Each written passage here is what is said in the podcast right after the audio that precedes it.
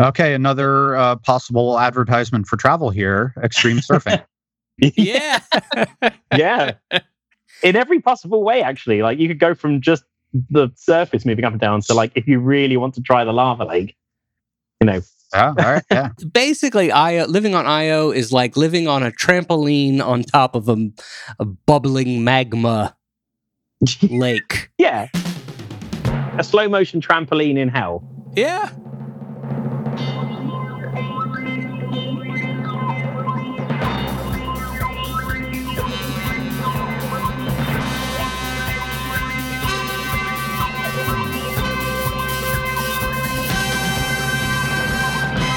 Welcome to What the If. I am Philip Shane, documentary filmmaker. Uh, in fact, currently on a documentary mission coming to you from Spokane, Washington, in the United States. Is States. it a secret mission? Are you sure you can tell us about it? It is uh, a secret until I post this audio Okay. and reveal. The It's, so it's like a Schrodinger secret kind of thing. Right. It may be secret. See, well, yeah. That, my friends, is the professor Matthew Stanley of New York University. How is New York today? Uh, it is not um, head exploding hot, so that's a nice change from the last few days. That's nice. Do, would a head explode from the heat or would it just sort of boil? Uh, we'll have to do that as an if sometime. yeah, that is a good one. Now we have a globe. This is kind of cool, actually. A globe, or at least a hemisphere spanning show today. I am in Yeah. on the west coast of the United States. You are on the east coast of the United States, and then we leap across the pond to London, uh, where we have Dr. Robin George Andrews. How are you, sir? I'm all right, thanks. Yeah. Also, head boiling slightly, but you know, I, I will survive. I hope. More, more boiling though. In London, it sounds like. Yes, it's almost like you know, planets getting hotter. It's really strange. I wish they came up with a name for this. Strange phenomena. Strange phenomena. That's a good one. Let's just go with that. Just go with that. Why not? You know, that's better than climate change. I like that. Yeah. I mean, change is scary. So you know, like, yeah. Touche. Touche. And you, sir, are a science journalist and a recovering volcanologist, you say. that's true. I mean, I, now that you said that, it kind of sounds like I've been hit or attacked by a volcano that's or true. something. but I haven't. I actually, I've fallen. I dropped my phone into one once, but I Oh, got, nice. but I got it back out, so that's fine. But And it um, survived? It did. Um, it did survive. No, it was just it was hot, but not lava hot. So it's all Wow. good. But yeah, but recovering volcanologist. Yeah, I've been disowned. Um, What for what too excited about it. what kind of uh, phone was that? What manufacturer? Uh, it was it was an iPhone. Uh, Really? so it, it landed in that really weird, fluky way where it didn't smash to pieces. Whereas you know I've I've sneezed on it before and it smashed. So it was really, it was really really lucky. Um, I don't really understand. I it was very like if anyone listening, do not climb into a volcano after your phone. That's a bad idea. Like, do not do this. Do not go into the volcano after your phone, you say. No, do not do this. Just accept you've lost it. And uh, wow, you should tell, you know, we should get word to Tim Cook about that. That's a pretty good. That's right. Right. They could. They should pay you for an advertisement. well, yeah. I I mean, like they should just basically make their yeah phone screens less easily destructible in the first place. I think. I mean, if if the advertising campaign is like, you know, doesn't break if you're lucky, it's not a great great or I if, wouldn't call volcano proof. if they uh, reenacted your thing, they'd have to do one of those things, you know, at the little at the bottom of the screen. Do not attempt. Ah, yes. Do not attempt. As a science journalist, what uh, tell us some of the uh, esteemed places people can find your stories? Steam places. Well, for some magical reason, I'm, it must be due to hypnosis or something. I'm allowed to write in Nat Geo and the New York Times and Scientific American and so forth, which is always good. And Gizmodo, they're great as well. They Oh, nice. they, they let me effuse wildly about volcanoes, so it's great. I'm, I was, I especially the New York Times science section, all, all the people that write there, all the stories they provide is like incredible. Very well done. Yeah. They do great work there. And you come to us with a very exciting if today, befitting uh, heat, a heat wave, so, so to speak, so to speak. Yes. And that is what the if we lived on the moon of Jupiter known as Io. The stupidest, strangest object known to science, I'm pretty sure. Well, they, I'm going to rephrase that. What the if? what the if we lived on the stupidest, strangest object known to science? also known as Io. I, you, you, want, you want to say planet? Uh, it's not a planet Io, but saying Moon Io is kind of bad. It doesn't have a good. For for those who for those who know, if you know Io, if Io walks beside you in your life, you you know what what's going on there. But for those who don't, Robin, describe to us why. What's so strange about this place? What's so strange about it? I mean, there's like a giant list of just. It's it's kind of like a moon that's malfunctioned in a way. like it's it's like it's it's like someone just left it running and's come back and it's like, oh crap, I forgot. And it's so basically, it's it's covered in volcanoes, which is is pretty neat. And they were first like they were first spotted. Well, they were predicted to exist just before Voyager uh, one actually arrived there in the late 70s. And then a scientist at NASA's JPL just saw this plume of, of volcanic material reaching up like hundreds of miles up from the surface, like and into space. So it's the, it's the first place we've ever seen volcanism off world, essentially active volcanism off world, and it's covered in volcanoes, and and they're like hot. It's the hottest lava in the solar system, so it's like thousands of degrees. You know, it, it, it's like you know some of it might reach three thousand Fahrenheit, Oh, which is which is hilariously hot. I mean, that's just there's no there's no point in beyond a certain point. It's just the same, really. It's just hell. But at the same time, it's got such a rubbish atmosphere. Like it's so thin and and and just terrible that it, it literally freezes out every time it goes behind Jupiter and reinflates again when it comes back into the sunlight. The, like the it surface temp- yeah, no, like so, like it's it's it's fueled by the there's like a sulfur frost on the ground, Ooh. and it basically sublimates and like immediately into a gas when it hits sunlight and forms this atmosphere. But it's not really an atmosphere; it's like a thin shell. No one would really call it an atmosphere. And then yeah, when it when it goes behind Jupiter, it instantly freezes out and kind of snows down and rains as like the sulfur frost. And that happens like every time it goes around Jupiter. Uh, and so the surface temperature is actually minus like 200 Fahrenheit. So if in Mhm. one point, if you step on the surface, you'd freeze to death like immediately. And then if you step into lava next to you, you'd instantly melt. So it's just, it's the most poorly designed, like it's one of, it's the be- one of the best ever. If anyone says that, oh yes, the, the beautiful design of the solar system, you know, it's like, look at this terribly designed moon. It's terrible. it, it's just so bad. So if we yeah. if we managed to catch the atmosphere in a gaseous form, what would it be like to try and breathe it? Oh, uh, I mean, I wouldn't do that. It's it's like you're basically breathing like just sulfur compounds, which are, you know, which uh, depending on what they're bonded with, are either incredibly farty and smelly or just very burny and acidic. So it's just like don't breathe this. Like do not breathe it. you might as well just die quickly. It's, it's You're better off just dying. you're better off just dying quickly.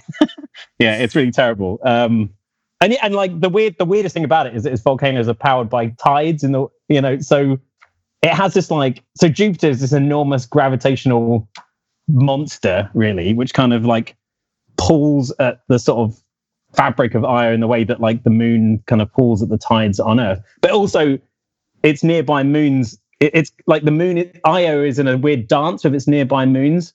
So this it keeps it wobbling, and this like weird orbital ballet means that the surface of Io moves up and down by like several hundred feet during its orbit. Whoa. and that's and it's like solid stuff moving like tides. So those those tides are so you know powerful that it basically creates friction inside Io, and that creates all the heat that creates all the volcanism. That's the basic idea, anyway. So it's just like yeah, it's like it's just gone out of control, basically. Okay, just let me let me, let me just I'm going to paint the picture here. So we're at Jup. We we've uh, we we're moving. We're moving to Io. Okay, we have Yeah. uh, um because like we've just a- given up. yeah we have a them. moving a moving truck, um, which is you know a, a moving uh, interplanetary truck, and uh, we've thrown all our stuff in there, and um, we've uh, uh, boxed it up, closed the back of the truck, and we're now on our way. We to get there, we go past the orbit of Mars. We go through the orbit of the asteroid belt, and Mhm. then we come to the largest planet in the solar system, Jupiter, with its Yeah. big, uh, great spot and all the stripes around it. And Jupiter has uh, a lot of moons, right? Like more than sixty, I think. Like way too many. Like it's just it's just silly. Again, for the like, oh, it's, Jupiter's just a little greedy as far as moons go. yeah, Now, from the Earth, with a telescope or binoculars, you can see four of the moons, right? Ga- Yeah. Galileo saw these. They were called the Galilean moons. And Io is not one of those. Is that right? Yeah. No, Io is one of them. It is. Io, Yep. Yeah, Io is like the innermost uh, uh, and fastest orbiting of the four. Oh, okay. So, right. So it's Io, Ganymede, Callisto, and Europa. Europa. Wow. Okay. So this is interesting. Galileo, way back when, saw 1610. 1610. Yeah, Yes. 400 years ago. Right. saw Io, but obviously these volcanoes we're talking about, as big as they are, are not visible from Earth No. unless you have maybe the Hubble telescope. Yeah, so you need something much more. You know, they were first seen when basically when Voyager literally went right next to Io, and they weren't. They and for ages they weren't expected as well. They thought it would just be like a dead, heavily cratered planet, and instead it it looks like a sort of pizza with vomit on it or something. so quite quite confusing.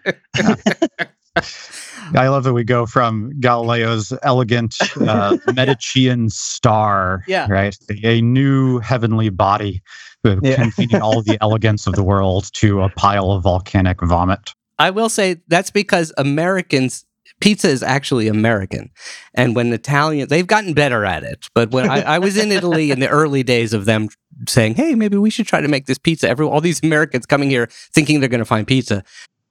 They didn't serve it with vomit on it by any means. Actually, if they had, it would have been the most. It's Italian, so it would have been the most delicious, fresh, fresh. Oh, the vomit is very fresh today. it's like Fawlty Towers. All right, so we get to Io. Yes. Size. How how big is Io? Let's say compared So to Io is Io is a, like a little podgier than our moon. It's kind of it's it's it's a little bit bigger. little bit bigger. Yes. Okay, so we have comfortable surface gravity. Uh, mm, yeah, to a point, yeah. I mean, it's still like after a while, like when it's when it, I think it's like a six or something of, of Earth's gravity. That's a bit that becomes a bit problematic when you're trying to not fall over very slowly, embarrassingly. but um, but yeah, you know, even when you get to Io, you can't stare at it for too long from orbit because it has this band of radiation that encircles it. Oh. because of all this volcanic, you know, dust it, it it sort of ejects into space that gets ionized into like a super deadly radiation band that like can not only destroy spacecraft, it will just like ins like it will just basically microwave people if they stand in in the way of it. So it's it's it's surrounded by this like deadly band of radiation as well, as if it wasn't inhospitable enough. You have to like quickly get out of the way of that and land if you really want to. What? And this ba- the band. When you say the band, is it? uh, I've read. Uh, I'm trying to think. Might have been in Alastair Reynolds' uh, books, who who happened to be our guest last week, uh, or other other science fiction writers. There's something called the fl- uh, the flux tube, or there's some sort of basically There's the- between the Io. plasma torus. There's there's this thing. Okay. Yeah, yeah. There's loads of like bands of, of things going back and forth between Io and Jupiter, but this this thing is called the plasma torus, and it's like you have to design space missions to avoid it for as long as possible because it will just like fry their instruments. Wow. So Plasma Torus, I should say, would be an excellent name for a band Yeah. yeah, if that's Uh, available. yeah, I reckon so. And their first album, IO. Sure. People will call it 10 and everybody will be confused. There'll be a debate among stoners for generations. Um, so we we we let's say our ship is shielded.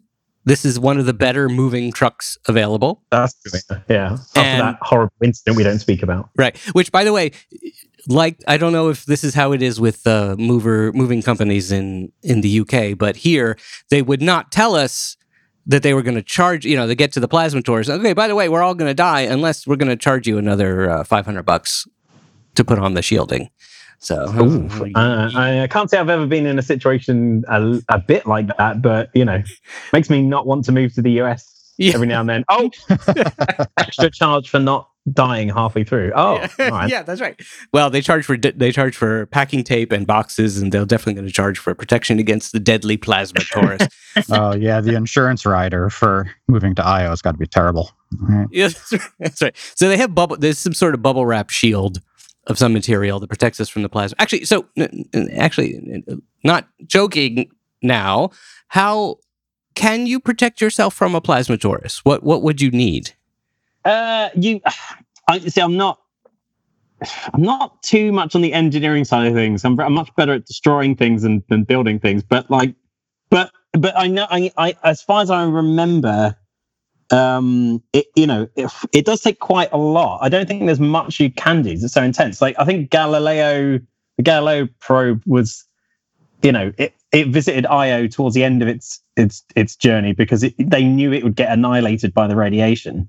So any future mission to Io has to basically have an orbit that avoids it as much as possible. Like it's it's all you can really do is to like get out of its way, not not not like just you know take the punches. Like you will lose.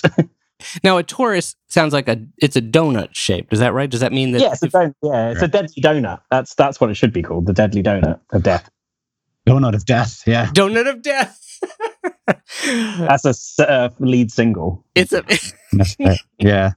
So the usual rule for protecting against radiation is just putting as much stuff between you and the radiation source as possible. So, you know, lead or water or something like that. But that's kind of tough to do when you're sending something to the, the outer solar system. Yeah, yeah. You kind of want it to be as light and as uh, unwet as possible. I think. does it mean that uh, I'm guessing, for instance, I'm imagining that like at the poles, is it it's thinner or you could go in? It, no, is there a hole in the torus? Yeah, there, there, there are holes in it. Yeah, yeah, yeah. So you can you can dive through it. It's just you know you do not want to go near. it. Right. Okay. So we we dive through it, and I'm not sure. Do, do we know? Would it be at the poles where the hole is, or there's just random pole? Like where are we going to land? I, I think that's right. Um, I think uh, like a future missions to Io would have like a polar orbit to avoid it. So I'm guessing that's where the hole is. So yeah, you could land. You could land somewhere like in the north or the south. Okay. It's it's hardly going to be warmer or colder. it really doesn't matter. So we land on the North Pole Yes. of Io. Okay. Well, how hard is it going to be to find a spot that isn't covered in lava, though? Uh, I mean, that's the thing as well. Io is like a bit unpredictable in a way. I think like the poles are quite good because the poles have less, like the volcanoes are somewhere between the poles and the equator for reasons that people can't w- quite work out. They're all like bunched up. Well, not all bunched up, but they're largely bunched up in a particular area. But, um, but in the poles, there doesn't, there aren't many, I, you know, compared to the rest. So, you know, you could just chill out on the North Pole. All right. Okay. That's not bad then. Oh, well, actually, now the sky. Let's just imagine. I imagine the the horizon all around Mm. us. We would be seeing flame, or you know, whatever, uh, lava. We would be seeing volcanoes, lava shooting up into the sky, perhaps. But uh, perhaps, yeah, yeah. You'd see, you could see like giant umbrella-shaped plumes, like Ooh. either making it into space or raining down on the landscape around you, because it would have frozen out in the lack of atmosphere as it kind of erupted. So it would be like the sort of bluish snow, I think. Whoa, So that would, that would be pretty cool. that All would right. be pretty cool. uh, I just had an image of you know we we've been seeing all this uh, Apollo 11 uh, footage because of the anniversary, and there's a there's you know one of the memorable lines is as they're as they're coming in. I don't know if it's arm. Uh, I think it's it's actually Buzz Aldrin says uh, kicking up some dust, right? Hmm. And Hmm. uh, here they'd be like, well, kicking up some, kicking up some Some horrible sulfur compound. Stinks. yeah, yeah. Stinks in here. so we could survive here. Now we want to go. Exp- There's no doubt we want to go exploring. The first first thing we want to do is we want to go visit the volcanoes. Yeah. Let's say we have a little buggy, a little Mhm. a little IO buggy, and we go driving. What? How's how's this going to go for us? It's going to be a little bumpy. It would be quite. It would be, be a bit bumpy. You'd, it'd be. I mean, they're, they're, we aren't. uh, Scientists aren't like hundred percent sure what like all of the surface looks like. yet. it's a it's a bit tricky to kind of observe because it goes around Jupiter so much, and obviously the Earth spins, and you have to, you know. So you have to look at it for years to kind of get an eye an eye of what the surface looks like. But then you might suddenly come across a bit of like crust that is a bit weak, and there's like a molten blob underneath it. So you might just sink and melt and die, which would be bad. Mm, yeah. which is why, which is why, like, you should never build like underground secret bases. Like, I love, I love the Expanse, but for some reason they decide that they decided to build a secret base underground, and you're just like, no, no, don't do that.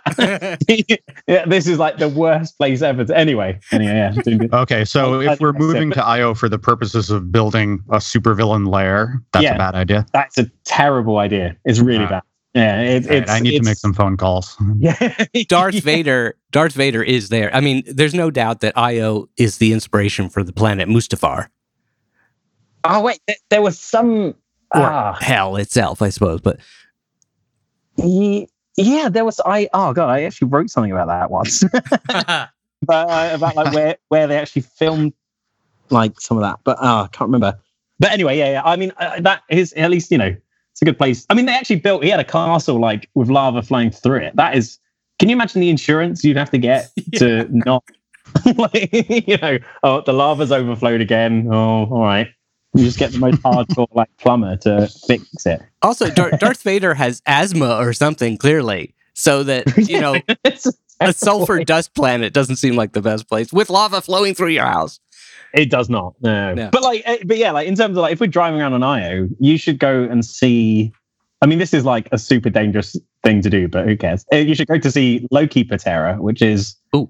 which you know, which is fantastic because it's super. Every time a scientist says we think we know when it's going to erupt or, or or how it's going to erupt, it seems to disobey them, which is so appropriate for the name of the volcano. You know, I had a, a scientist recently shout at me, "We need to stop naming features after trickster gods," which is such a funny.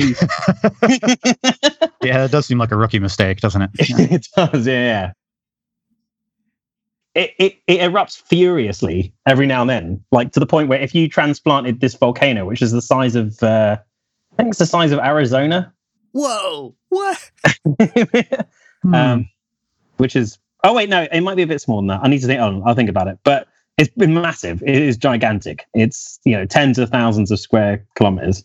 Yeah, thousands of square miles. Um, you you um, if you put this on Earth, uh, it would be like an apocalypse all the time. It's like r- that one volcano is responsible for ten percent of the entire moon's like heat output. So it's just it's just furious Wow! to the point where you'd just be like you you it would look amazing to watch a, see it erupt but you probably wouldn't be around for long afterwards Wow! So, th- so, so Loki, Patera- where, where, uh, how far do we have to drive? Roughly from the North Pole, uh, where is Loki Patera? Is it up near the equator or?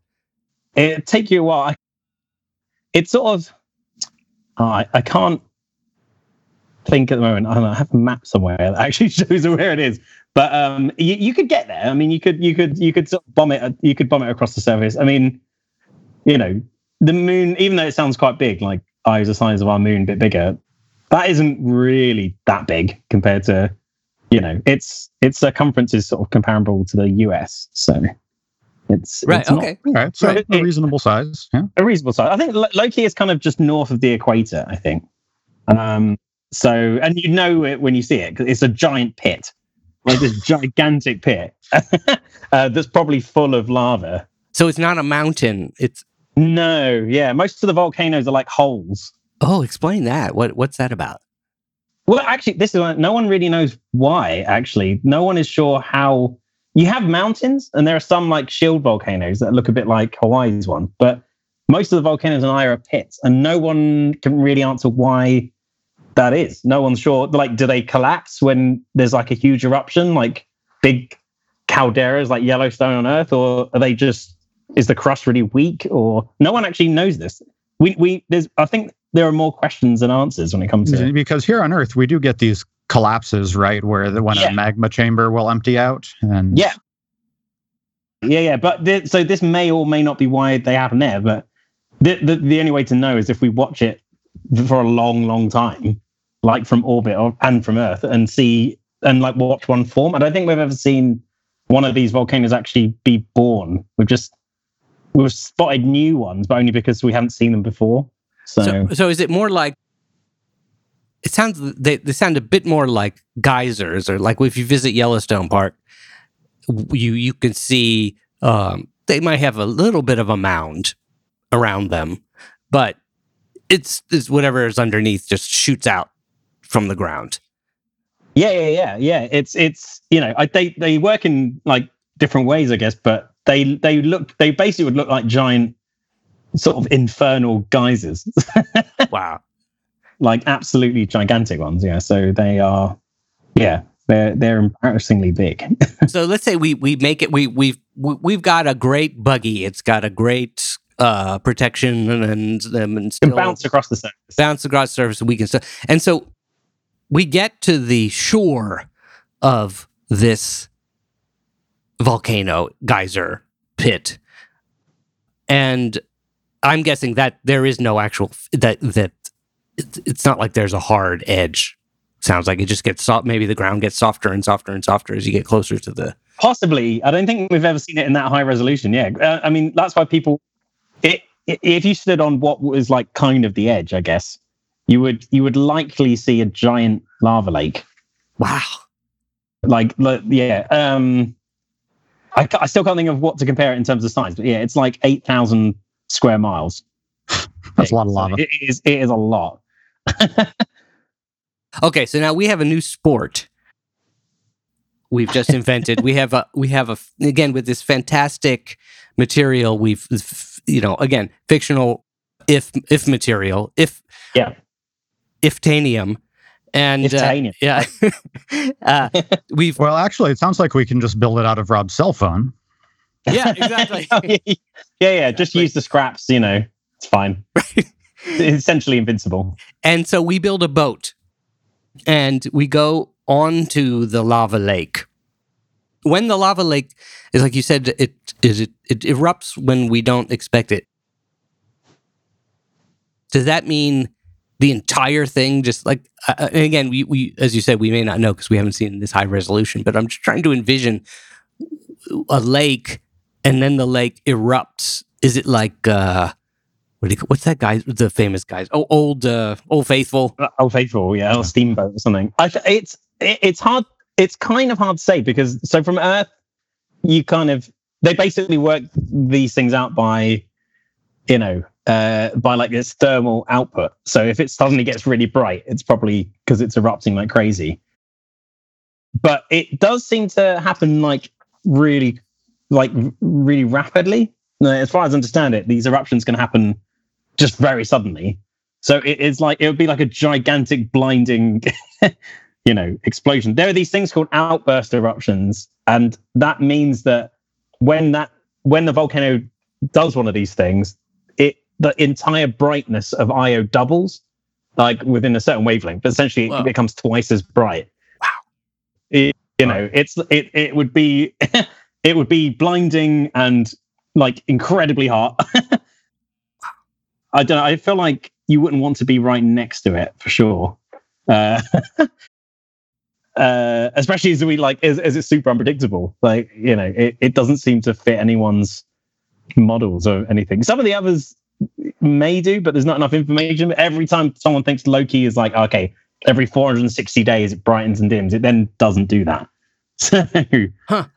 it's it's yeah. Although if it's just kind of chilling out, you'd see these awesome like waves.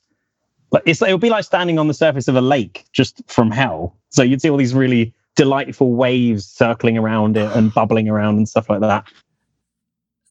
That is awesome. It- All right, Yeah, so it- could there yeah. be a, a sweet spot some distance from the lava lake that would be a comfortable temperature where uh, the atmosphere would be gaseous? Could we build Uh, our house there?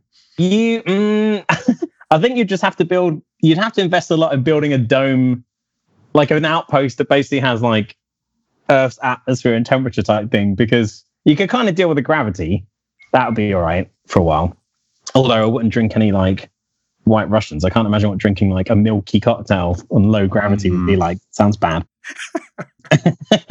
um, but like basically on Io, you do have just two options of you can either melt or freeze. Uh, I, it's it's it's it's uncompromisingly harsh. I don't think there's like a nice middle bit. Um, All right. It's not like when you're in the shower and you can balance the hot and cold water just perfectly. No, no. It's like when you're in a, a in an old shower and it just and someone turns on the tap in the other room and it becomes searingly hot, or like you know screechingly cold. Um, except that in this case you'll die.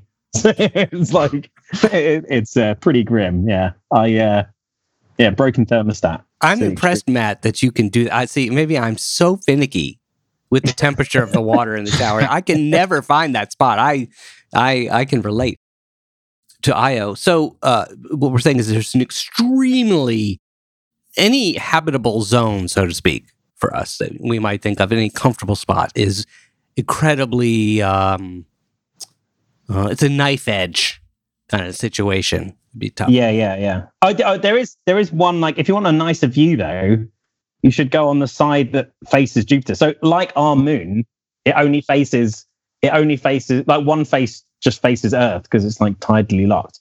Um, Io is the same, so only one part of Io faces Jupiter at any one time. So on one side you'd never see it, but on one side you'd always see it. So at least the wallpaper would be great. I like this idea. We want to be so.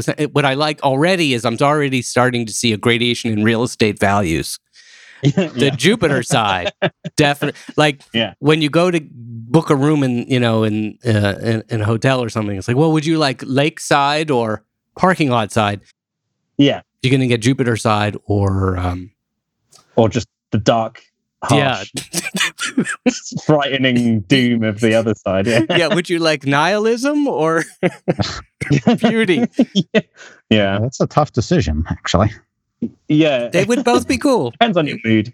Yeah. Yeah. Again, why living on the North Pole might be cool because we would get sort of everything. You could see everything, it seems. Yeah. Be on like the sort of you'd be on the sort of boundary, wouldn't you? You could you could wander over to the darkness or to or to Jupiter, depending on your mood. Right. Now, dust off your scientist hat, your volcanologist hat from way back when. Yes. As a scientist, so let's say we're not just tourists. We've been gallivanting about, we're doing real estate prospecting, etc. But we, let, let's say we uh, we are scientists and we've come here. Where, as a scientist, would be the where would you like to go? Set up a base? Well, like on IO. Yeah, on IO. Yeah. Uh, ah, I mean, I'd definitely like to. Uh, I'd definitely like to face Jupiter because it's like facing down this ju- the the most enormous sort of artsy planet we've got, sort of thing. And you can actually have a good look at like because people think it's um uh it's great. It, it you know the, the the enormous spot on it is is decaying. I think. I think over the last hundred years, Yeah. it's thought to be disappearing. So just to be able to to study it up close, constant, like well, not constantly, but you know, as as frequently as possible, um, you know, would be pretty amazing. Um, because kind of it's one of those things where you don't know if it would if something like that would ever return. Because you know, Saturn's rings, like right, are th- there's a there's an increasing notion that they used to not be there and they Right. will not be uh, there anymore in 100 million years or so, which for the solar system is like a blink. Yeah. And and in the same way that Jupiter's, you know, greater spot might not be there. I mean, Jupiter probably had rings at some point that, that disappeared. We would just missed them. Right. That's so interesting. so Uh, so yeah. So if you could face Jupiter, you could get the best look at it. the the know- the great red spot. I've you know uh, of course I noticed it has changed quite a bit just in my lifetime. Mm. Uh, right. It used to be wider, sort of more oblong, more shaped like a like an eye, like a cartoon picture of an eye, and now it's Mm. almost become like a it's very circular. Right. It definitely yeah, looks yeah, I think so. In fact, I, I find it disappointing in a way. I'm like, oh, it used to Like be so much. different. It used to be cooler. Yeah, it's uh, but sorry so i think we've got sort of a marketing strategy here right so Yeah. if because uh, we can say come to the weirdest object in the solar system before the rings go away before the uh, blinding flash from the giant lava bla- lake destroys us all i think we've got something here. That's pretty Yeah, good. you could you you could you can you kind of you could sell it on the idea that it, it's it, I reckon um going to IO like you'd always get to see Jupiter so that's like a selling point you know if you go on the right side of it you'd be like you can always see Jupiter. That's great. Um and the weirdest weather in the in the solar system with its weird frost that disappears and suddenly reappears um like every day that's very strange um but you could also say like it's a bit like going to see the northern lights like you don't know if you're definitely going to see it, but you might get lucky enough to see an apocalyptic eruption right next to you. So, like, all a, right That's like awesome. a terrifying version of the Northern Lights, you know. so scientifically, what what are um, what are some of the uh, drop some science on us about IO? What's sort of what what are the things that they are top of the list for scientists who study IO at the moment? Well, well, one of the main, I mean, apart from the fact that it's just freaking awesome. Like it, Yeah. it basically, it, its volcanism is reminiscent of like some of the most catastrophic eruptions on Earth. And I don't mean like really explosive ones. These are ones where lava just comes out like just pumps out furiously. Yeah. Yeah.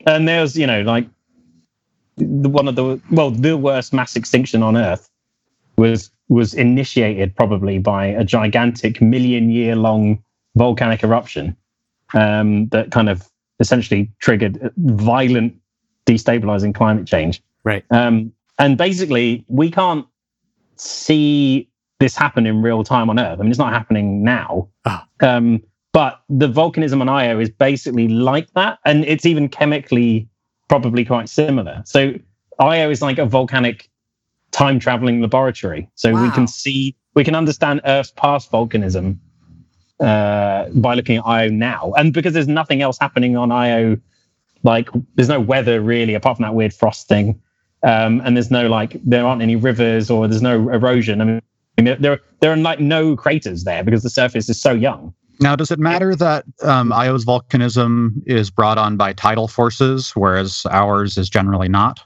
Uh, I mean, that is that is a difference, but like it, it in, in the end, you just in the end, the key driver of volcanism is you need a source of heat. So it, it may come from different means, and and there's a um, but like it might still look similar at the surface. I mean, it, obviously there's the gravity, the, the lack of atmosphere, basically, and the and the low gravity means the lava can travel further and faster and everything like that. So that that is unusual, but chemically it's quite similar, A- and there's nothing else to kind of obscure it. Um, although, like one of the big questions about Io is all this is like, yeah, we know it's the tidal heating that causes it, but all the models that predict where the volcano should be, based on where it's heating in in the middle of Io, are all apparently wrong. They they can't predict where the volcanoes turn up. Then then so Awkward. that is that's a yeah, it's a bit awkward. That's a huge mystery that's still going on. And how Um, how strange? Like, I'm always fascinated by not just what we know and what we've been able to learn, like things that Einstein was able to, has been able to figure out. But I'm all, all, often amazed by the things we don't know, and they are often Oh, that yeah. people don't realize. Oh, here's some super basic thing that we just can't figure out. How odd? How rare or something is it that we can't figure out something like what's going on there? Or is it like I mean, it's pr- yeah. Yeah, it's it's I, like the more you, the, the IO is a case of the more you learn about it, the more questions you have. I know that's generally the case, but I think at the moment there are a lot more mysteries about it than we under, than scientists understand.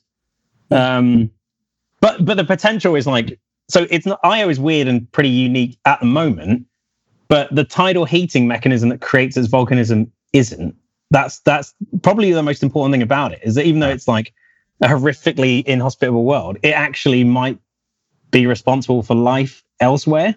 So you've got like you've got something like Enceladus, which is Saturn's you know um, moon, and there's there's a I think people generally suspect there's a, a big ocean underneath all that ice, and there it's likely that this is tidally heat as well. Because to have an ocean, you need to have some heat somewhere, and it's probably too small to have radioactive elements still heating it that much, you know, um, or any primordial heat left over. It's probably heated by tidal heating, you know, with just Saturn and other moons this time. And if so, you might have something that looks a bit like, you know, the sort of black smokers you get at the bottom of the sea, Mhm. um, like Mhm. hydrothermal vents. So maybe if you have tidally heated icy moons, then you could generate a sort of ocean that is pretty similar to Earth's ancient oceans. Um, so, you know, even though on Io it's responsible for this mechanism is responsible for like the weirdest, most deadly place you could visit. On other places, if there's enough water, it might be responsible for, you know, biology. So, if, alright. so if we understand Io, we might understand how that works. You know, how the places might be home to little critters. Bit weird, really. Yeah. Now, I don't know temperature wise uh, what the uh, geothermal vents and geysers and things that are in, in, in, say, Yellowstone and in Iceland. But I know that Mm. we have found extremophiles, right? We found microscopic creatures, so to speak, uh, who are able to survive in some of those Right. hot, right, uh, geysers. Is the temperature, do we know if life is at all possible in the volcanoes of Io? It's probably not, just because it's, uh, unless there's something wildly different from DNA or RNA Right. out there, uh, like you know, if it's that kind of chemical, it breaks down beyond, you know, it's certainly beyond the boiling temperature sort of thing of, of water. So, like, just the- basic building blocks of life don't seem to be able to m- stick together beyond Yeah. a certain temperature. So, so it's one of the few places you probably wouldn't bet there being life. It's very unlikely there's life on Io. It'd be kind of a, but it- you, I mean, I wouldn't bet on it. But you know, you you know, the term extremophiles. There's there's like you said that you can find things all over Earth, right, in the weirdest, most horrible conditions, Mhm. and there's still like microbial life there, and it kind of makes me re- think that maybe this, uh, maybe we. Maybe extremophiles isn't a good term because life seems to be everywhere, you know, pretty much. That As long as there's water, that seems to be the one thing, right? Mhm. Yep. That It doesn't need sunlight. I mean, there's a, a microbe that lives in a South African mine shaft that's, that's irradiated, so there's no sunlight, and all it does is live off the water. And I think the irradiated, uh, broken down compounds of the mine shaft wall. That's it, but it's still there. So you know, Yeah. I think as long as you have All right. water, maybe. But Io doesn't really, you know, you would be the odds of life existing on Io are probably extremely low. Mm. But then you know, the universe is weird and surprising. So So, uh, what? th- Lastly, I think the most interesting thing, one of the images you mentioned, was that the the surface rises and falls hundreds of feet. yes, yeah, yeah, yeah. So, living on uh, even the land of Io, so to speak, would be like living on a very. It sounds like seasickness Oh yeah. is an issue. I mean, hundreds Well, of fear feet. of heights. I mean, like imagine being somewhere having a nap and waking up and finding out that you're hundreds of feet off the ground. Oh, yeah, that would be awkward. That would be pretty awkward. And you know, especially if you left like your phone on the floor and you're like, oh, guess that's me now. So- And I wonder if I'm guessing we it, it moves. Uh, do we have any idea how long it takes to cycle between the the, the peaks and troughs of that? Um, I I feel like it might be every time it orbits, every at least every every few orbits of, of Jupiter, and I think it Right. orbits Jupiter every 42 hours, I think. Okay. Okay. Um, so it's not I so think fast. like that. Yeah. So it's not like whoa. Right, right, right. Not like yeah, but it, it, it's it's it's it'll be a problem. I mean, how would you build anything that wouldn't just fall over? Like you know, Yeah. It's it's pretty awkward. I guess I guess if you, I'm guessing uh, uh, this is a guess, but I'm guessing that the the effect is most extreme uh, at the point of Io where the other where like um, Ganymede and uh, uh, Europa are because they're the ones that really cause the orbit to wobble. Ah. Um, so I guess if you stay away from those planes, um, uh, then it will it, it, the the surface will bulge and shrink less. Okay, another uh, possible advertisement for travel here: extreme surfing. Yeah. yeah, in every possible way. Actually, like you could go from just the surface moving up and down to like if you really want to try the lava lake, you know, yeah, all right, yeah. it's just like find loads of waivers before you do that. basically Io living on Io is like living on a trampoline on top of a, a bubbling magma lake. Yeah, a, tr- a, a slow moving, a slow motion trampoline in hell Yeah. that freezes Perfect. over. That's great. Um, and now you know how well. Actually, Rob, you might know this, but on, on the side of U-Hauls here in America, they have you know charming slogans and anecdotes about places you might want to move to. Hmm. Um, so that's IOS, right? Huh? Yeah. yeah. When if when might we get some new information about Io? well, at the moment, there is there- there are like observ there there are observatories in places like Hawaii that uh, researchers are trying to continuously look at Io. Oh, You know, at least once a night. Wow.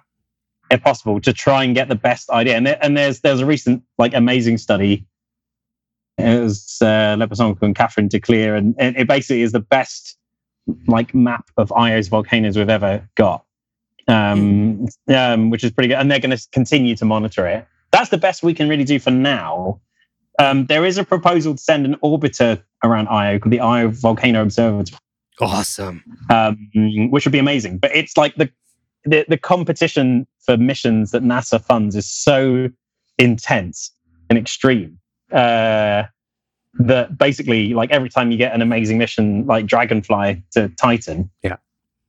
it it has to beat out like at least twelve, at least eleven others, you know. Ah.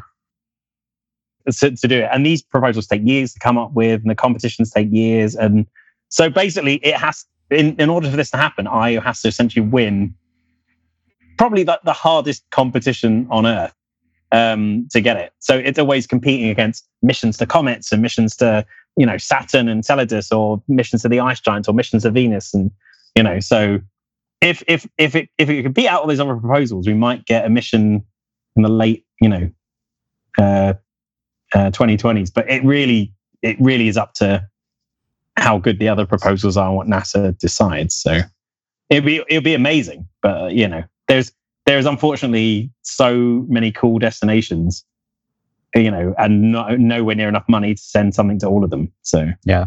it's uh, tricky. Yeah, I'm hoping that with like CubeSats or you know this kind of there's that there's a hoping for a radical um uh technological movement and maybe you know help of corporate Right. Yeah. entities like SpaceX who can maybe just send. I mean, it'd be so cool. I, I understand that the CubeSats have limited, at the moment, limited uh, ability for instrumentation and all that kind of stuff and power. But uh, if we could just send, you know, like uh, SpaceX just sent up a rocket, right, that launched 60 Right. whatever Wi Fi antennas, basically. Right. You know, if we could sh- imagine you could send out 60 CubeSats, just go out to the solar system and just There is explore. there is like a general idea that basically space exploration, like private companies have made access to space way cheaper. So that really helps. But something that someone pointed out to me recently is that, you know, it sounds like a lot. A, a mission. So the the Dragonfly mission to Titan, which is amazing, essentially sending a drone to to a moon of Saturn that's you know its atmosphere is so dense. If you flap your arms, you could fly. Wow. Wow. I didn't know that. Yeah, that is not like that's not a, an exaggeration. That's that's true. The cost of that mission plus launch is like a billion dollars, which sounds like a lot, but the the defense budget for 2019 for the US was 716 billion.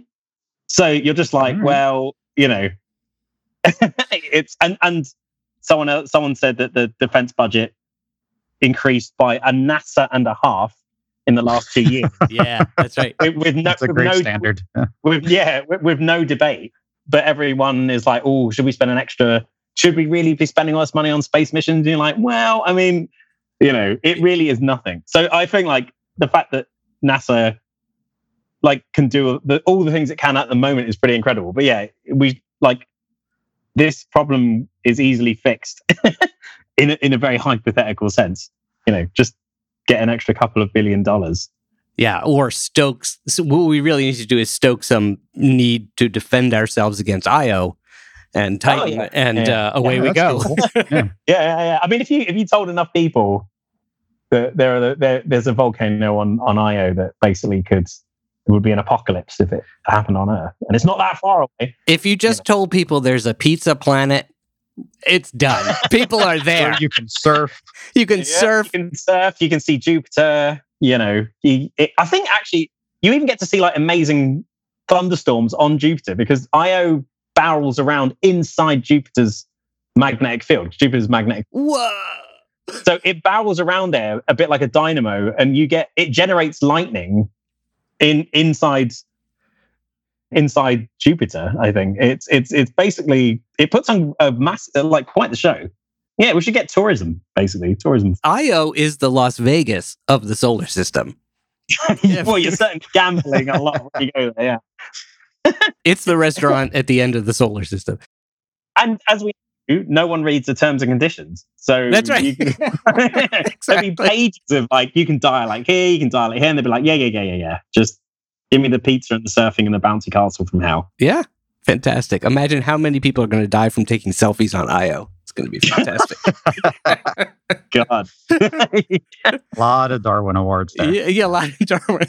That should be a hotel. Stay at the Hotel Darwin. oh, Dr. Robin George Andrews, this has been incredible. One of this is definitely our hottest episode yet. Yeah, that's probably right. And uh, in gratitude, by the way, for taking on the, taking us on this incredible journey, you are going to receive a finger puppet of a great scientist or science fiction character. I don't know if, if is there a um, Some volcano oriented. something volcano oriented. Yeah, I'll have to look up. It may just be uh, some sort of protective material you can put on your finger, so you can put your finger into a geyser on Io. That would be fantastic. i'm glad well i'm glad you told me because if if that suddenly turned up in the post unexpectedly it would look like a threat Right. exactly. Exactly. Trust me, the finger puppet that you receive, the adorable finger puppet of a little person, will not be a threat. Will not look like a threat. And that comes from uh, my friends at the Unemployed Philosophers Guild. That their, if, by the way, if you don't know them, their website is philosophersguild.com, and they Ah. make all kinds of smart, as they say, smart funny gifts for smart funny people. And all our listeners just because they like just because the philosophers guild the unemployed philosophers guild likes our such likes our show so much they just give us uh, give you uh, 10% off uh, if you use the coupon code wtif at philosophersguild.com uh, robin do you have any what, what stories are you working on now are you able to say Oh, yes. Well, there is. Scientists think they've found a crater that caused a mega tsunami on Mars, Whoa. which is just like such a satisfying uh, sentence because, yeah, there's, there's this idea that Mars used to have a giant ocean in the north and it's super contentious. And people say it was too cold for an ocean to exist. But it looks like there are tsunami deposits on Mars. So you can't have a tsunami without an ocean. So wow it's a, this is like a huge thing at the moment. So that is what I'm writing about at the moment. that's amazing that's amazing and where where will that appear Uh, that will appear in the New York Times sometime in the next few days, maybe tomorrow. Actually. Oh wow, nice. take a look newyorktimes.com and your website is robingeorgeandrews.com uh, where else can people find you on the interwebs Uh, I often, I mean, I'm Squiggly Volcano on Squiggly- Twitter. Squiggly Squiggly volcano. Volcano. Um, uh, because I was pressured into coming up with a Twitter handle all of a sudden. So that's literally the first thing that came to my head. I don't know why. That's good. That's good. And it was available. So yeah, yeah, weird. Uh, Funnily enough, it was. Um, and but yeah, like I I I, I write for uh, I write for Nat Geo and SciAm a lot, so I tend to I tend to bounce around on there. Talk, generally talking about the most destructive things known to science because you know they're, they're the most fun bits. Oh yeah. Totally, totally. And uh, I want to remind our listeners about your book, Matt, Einstein's War. Still kicking it on the shelves and on the uh, digital shelves. That's right. You can find it at a bookseller near you. Uh, or if you prefer to order from Amazon, electronic and audio versions available as well. Come read about Einstein's adventures during the First World War. Yes, and uh, I refer you to also we we did two episodes about it.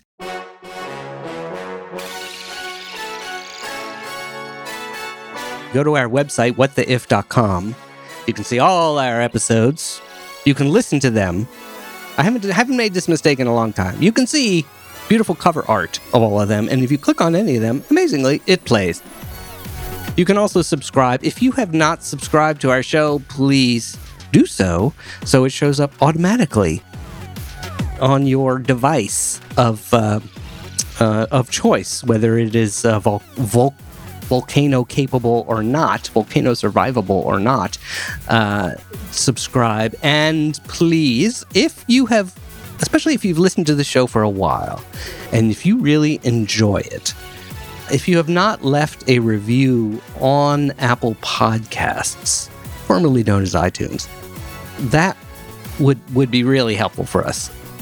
Sometime, one time, some guy uh, actually left a review. It was literally like 52 cheeseburger emojis, and then he said, "My name is Jeff." So don't be Jeff. Don't be Jeff. That's right. If you want to send us cheeseburgers, Advice that's all fine. by. By the way, that was a one star review. That, that was the point of that story. So, uh, yeah, fight back against the Jeff Cheeseburger vandals of the world. Uh, if, if you have the Apple Podcast app, you just scroll to the bottom. Uh, if you're looking at our uh, looking at us on on the app at the bottom there, you see reviews. Um, otherwise, uh, in your iTunes app and all that kind of stuff, please do it. Thank you, Robin. Now I invite you to join us as we, we talked about living on the, the dark backside, the dark side of Io, looking out into the, The dark backside. The dark backside, yes.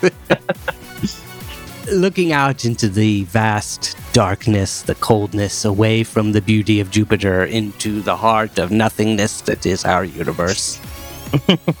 and that somewhere out there is an is an if coming toward us. An idea for our show next week. it comes from the dark side, definitely. It doesn't come from Of the beautiful side. Oh, yeah, absolutely. Absolutely. And so when we ponder that, we cannot help but shout the name of the show in joy, but also in terror.